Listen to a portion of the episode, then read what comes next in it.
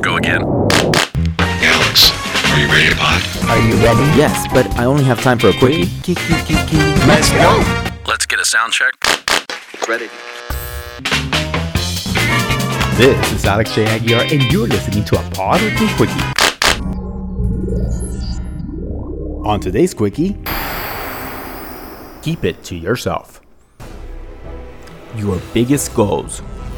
I'm sure you've heard it before. Don't say what you're planning.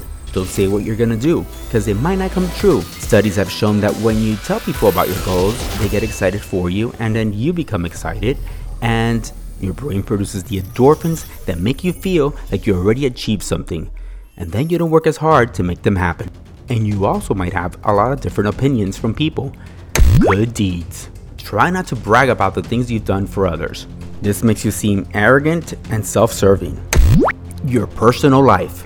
There are certain things that are better kept to yourself, such as what you do in the bedroom, your religious life, and your bad habits.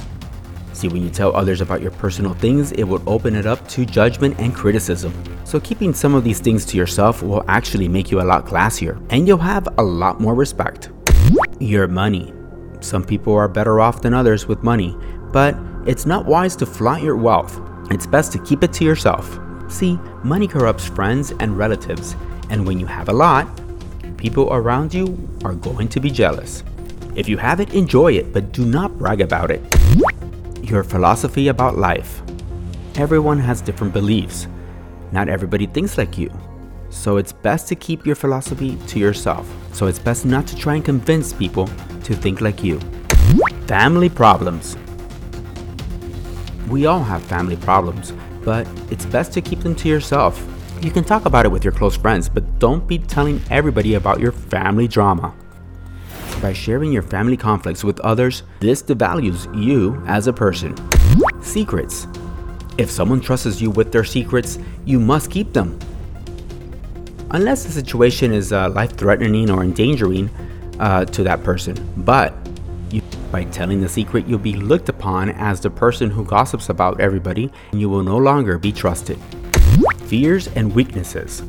If you really need to tell people about your fears and weaknesses, just get some professional help. Deep down, many people love to feed off your fear and weaknesses. They enjoy it. Remember that actions speak louder than words, and people are unpredictable, so it's best to keep these things to yourself. The pod would love to give credit where credit is due. Thank you, Brainy Dose from YouTube. For more Pod with me, if you have not done so, go to the App Store and download our app. You can also go to alexjaguiar.com and we are also on social media. On Facebook, you can go and follow us on Pod with Me, AJA. On Twitter, it's Alex J. Aguiar. And on Instagram, it's Pod with Me. This is Alex J. Aguiar, and thank you for listening. And remember, don't fall off the pod. Let's get a sound check. Ready.